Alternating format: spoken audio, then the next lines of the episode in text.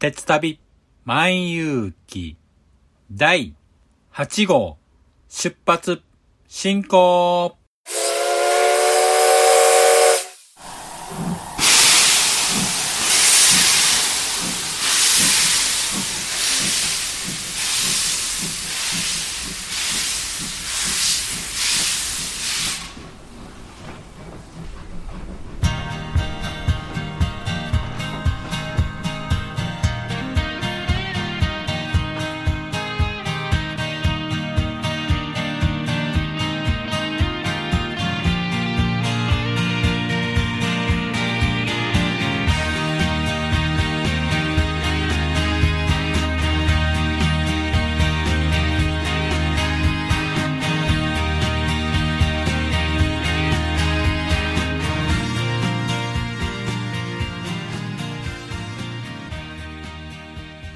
毎度ご乗車ありがとうございます。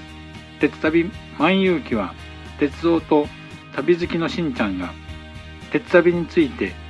ゆるーく語るポッドキャスト番組です。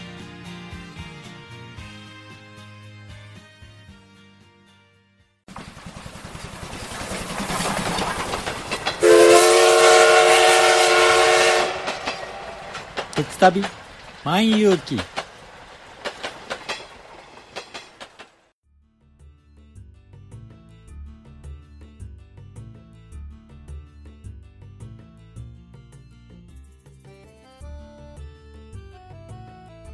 皆さん、こんにちは。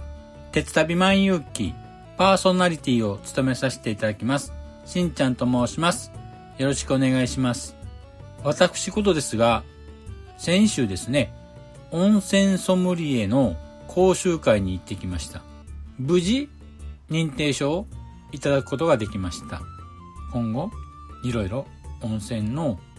勉強を深めていきたいと思います。もともとね、温泉は大好きだったので、全国の温泉をね、巡ってました。鉄旅ということで、鉄道と、まあ、温泉、これをうまくコラボして、いろいろ今後と鉄旅に活かしていきたいと思います。ということで、今回のテーマは、駅地下の温泉地ということでお話ししたいと思います。では、詳しくは本編で。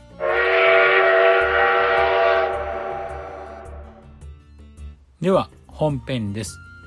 今回は駅近の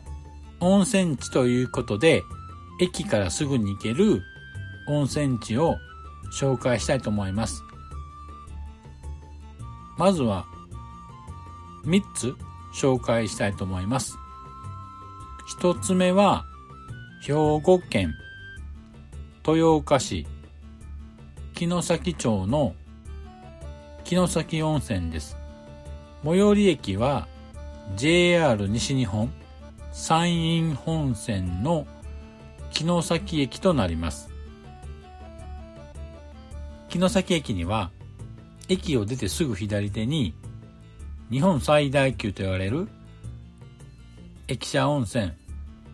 里の湯があります。城崎温泉街の外湯の一つであります。建物はさんがい建てで、いっかいが受付と休憩所になってまして、にかいが大浴場、さんがいは露天風呂となっています。一番のおすすめは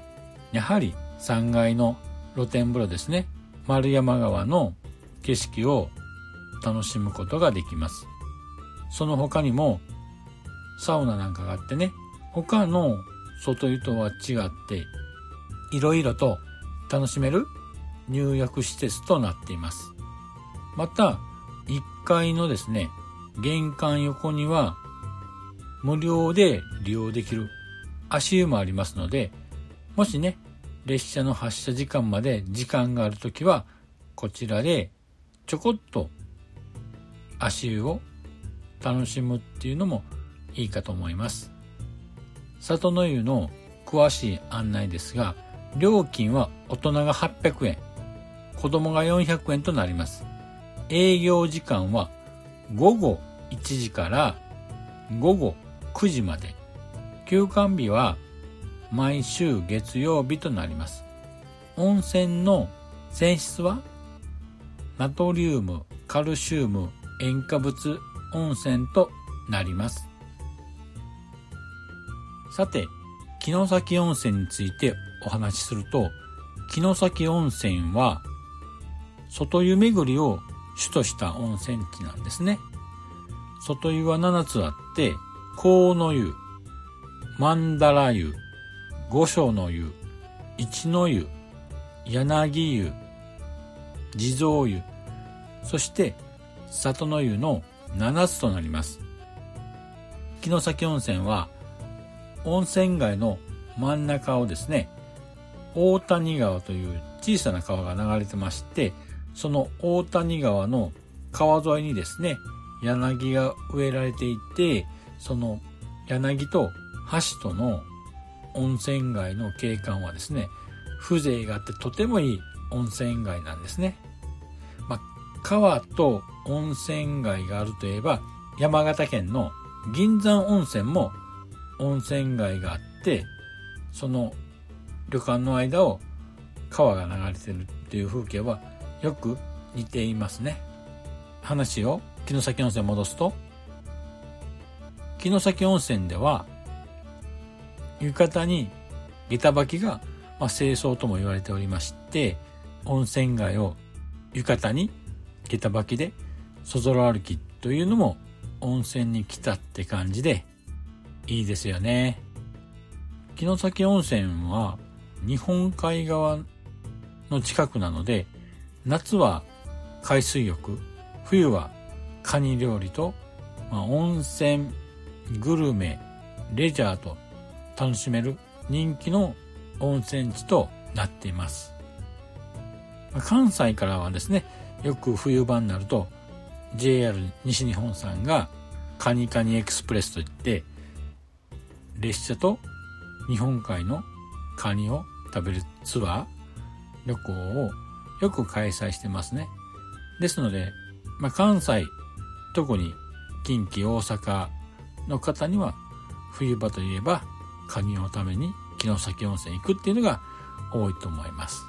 まだ行ったことない方はぜひ行ってみてはいかがでしょうか。さて、二つ目なんですけども、二つ目は岐阜県の下呂市にある下呂温泉についてお話ししたいと思います。最寄り駅は ジェイアール 東海日高本線の下呂駅です。下呂温泉は林蘭山が有馬温泉、草津温泉とともに日本三名泉に数えたことから日本三名泉の一つと称されています。泉質もアルカリ性単純温泉で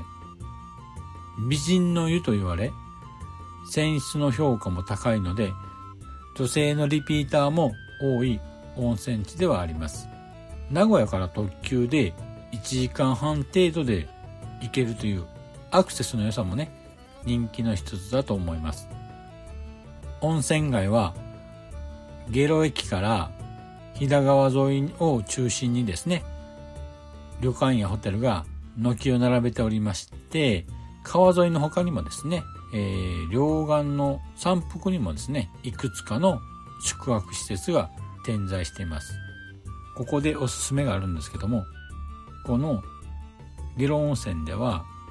湯巡り手形なるものが発売されておりまして、湯巡り手形いちまいで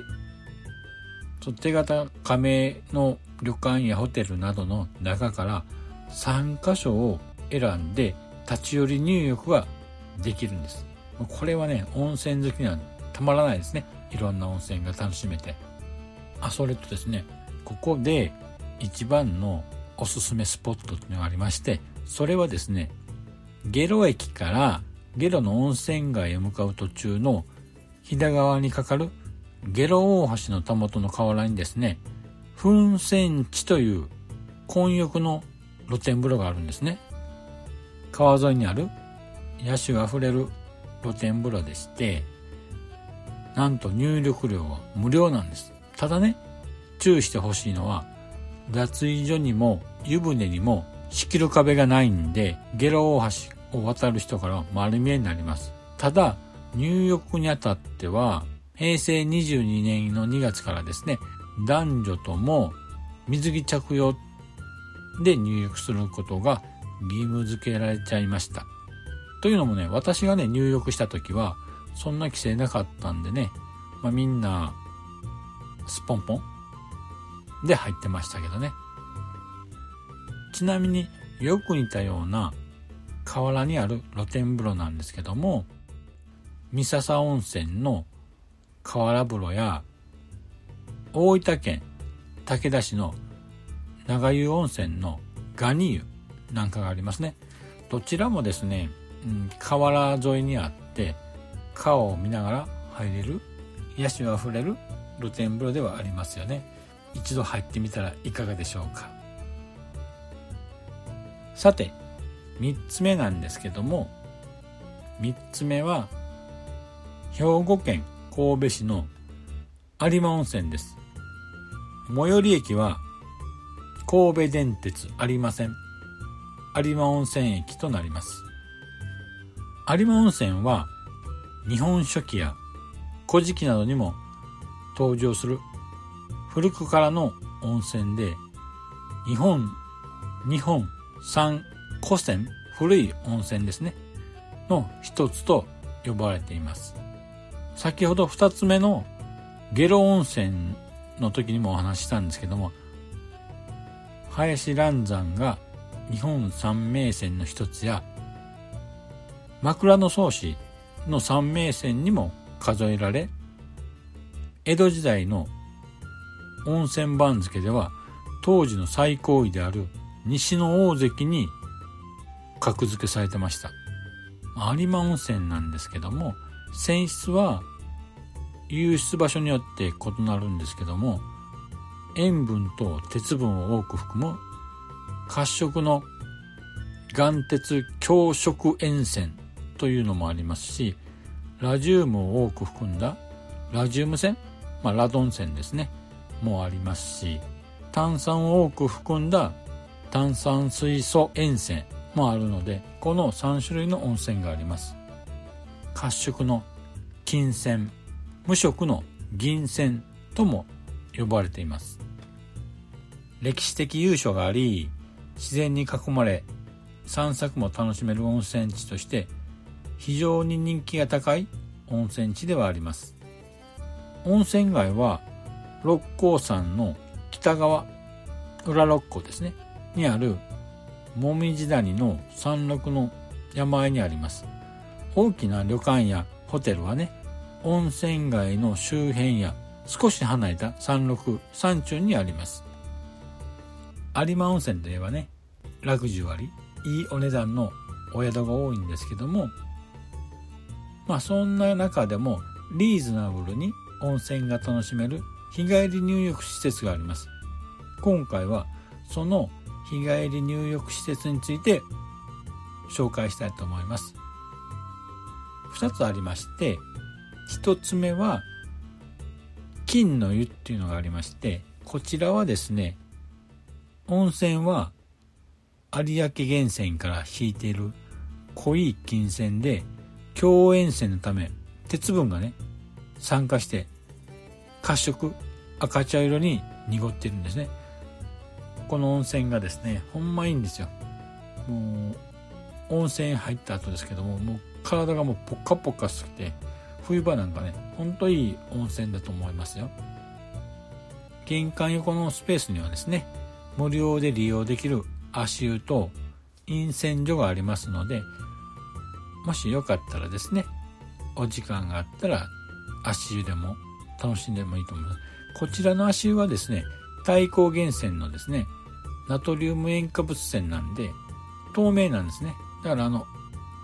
茶色い温泉が入りたいんであれば、やはり金の湯に入った方がいいですね。ふたつめにご紹介したいのが有馬温泉から徒歩でじゅっぷんのところにある金の湯の姉妹施設銀の湯を紹介したいと思います。こちらは炭酸源泉から引いた源泉にですね、ラジウム泉をブランドした透明のお湯、無色透明のお湯銀泉の温泉となっております。では金の湯と銀の湯の詳しい案内をさせてもらいます。まず金の湯なんですけども、料金は大人ろっぴゃくごじゅうえん、子供がさんびゃくよんじゅうえんとなっています。営業時間は午前はちじから午後じゅうじとなります。休館日はだいに火曜日とだいよん火曜日といちがつついたち元旦が休館日となります。泉質は先ほどもお話ししましたけども、金泉、岩鉄、ナトリウム、塩化物、強塩、高温泉となります。もともとはね、これは透明なんですけど、お湯がでもあの湧出時に空気と触れることによって茶褐色に変化するんですね。強い塩味、しょっぱいんですね。あと苦味とやっぱり鉄の味がしますね。さてもう一つ銀の湯ですけども、こちらはですね、料金は大人ごひゃくごじゅうえん、子供がにひゃくきゅうじゅうえんとなります。営業時間は午前くじから午後くじまで、休館日はだいいち、だいさん火曜日といちがつついたち元旦となります。泉質は先ほども言いましたけども、炭酸泉とラジウム泉のふたつを混ぜたお湯となります。大阪からでしたら列車でいちじかんじゅっぷんないしいちじかんはんぐらいで行けると思います。今回みっつ紹介させてもらいますけども、たまたまね近畿兵庫県の温泉がふたつあげましたけども、まあ私がね兵庫県在住ということもあって兵庫県の温泉を推してるというわけではないんですけども、たまたま本当列車でね鉄道できる温泉地ということでふたつ兵庫県の温泉を挙げさせていただきました。他にもね全国いろいろ駅に近い駅近の温泉ってあると思うんですけども、もう中でもねちょっとこれはっていうのをおすすめっていうかびっくりっていうのが、駅舎と温泉施設が一つになった温泉もあります。例えば岩手県のジェイアール 東日本北上線のホット湯田駅ですねにあるホット湯田という温泉施設、これね駅舎ともこれ駅舎の中にありまして、なんと湯船にはですね信号がありまして、この信号によってもうじき列車来るよっていうようなね、まあ列車に乗り遅れることがないようにということでちょっと変わってるんですけども、そういった信号が湯船にあります。泉質はナトリウム、カルシウム、硫酸塩、塩化物温泉となります。もう一つ駅舎と温泉施設が一緒になった温泉がありまして、それは宮城県の ジェイアール 東日本石巻線女川駅の女川温泉ゆぽっぽという施設なんですけども、こちらもですね駅舎の中に入浴施設温泉がありまして、こちらは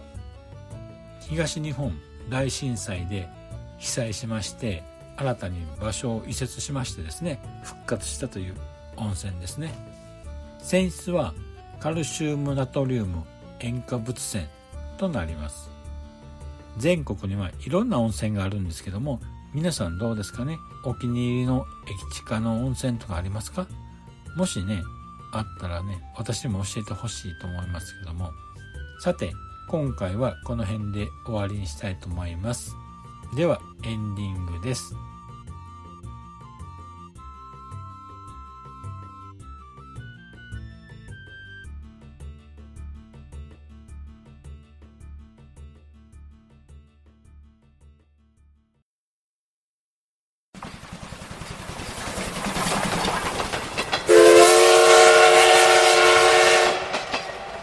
鉄旅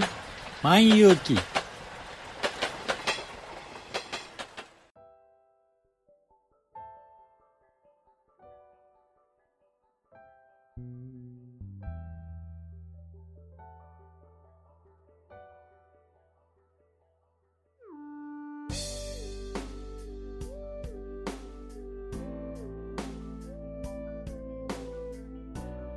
ではエンディングです。今回の鉄旅万有記いかがでしたでしょうか。日本全国各地にはいろいろな温泉がありますが、正直電車だけで行くのは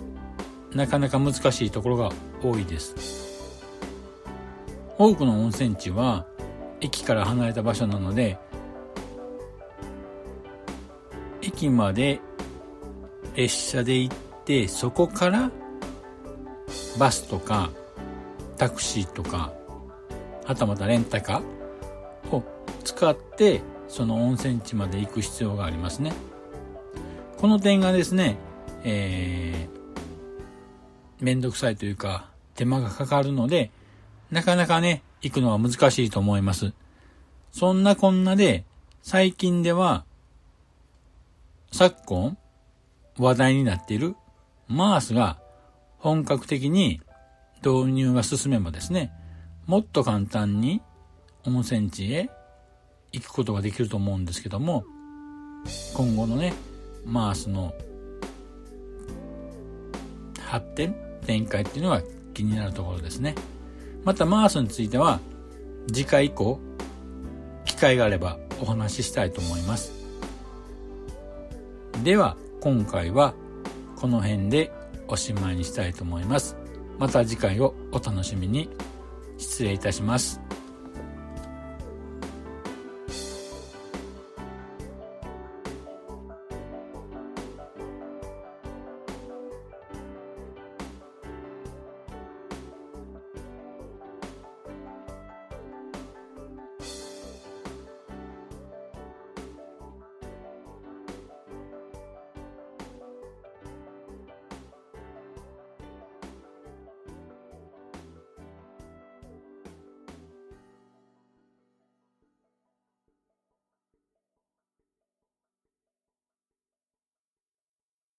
長らくのご乗車、お疲れ様でした。まもなく終点に到着いたします。くれぐれもお忘れ物のないように、今一度お手回り品のご確認をお願いいたします。では、またのご乗車を心よりお待ちしております。ありがとうございました。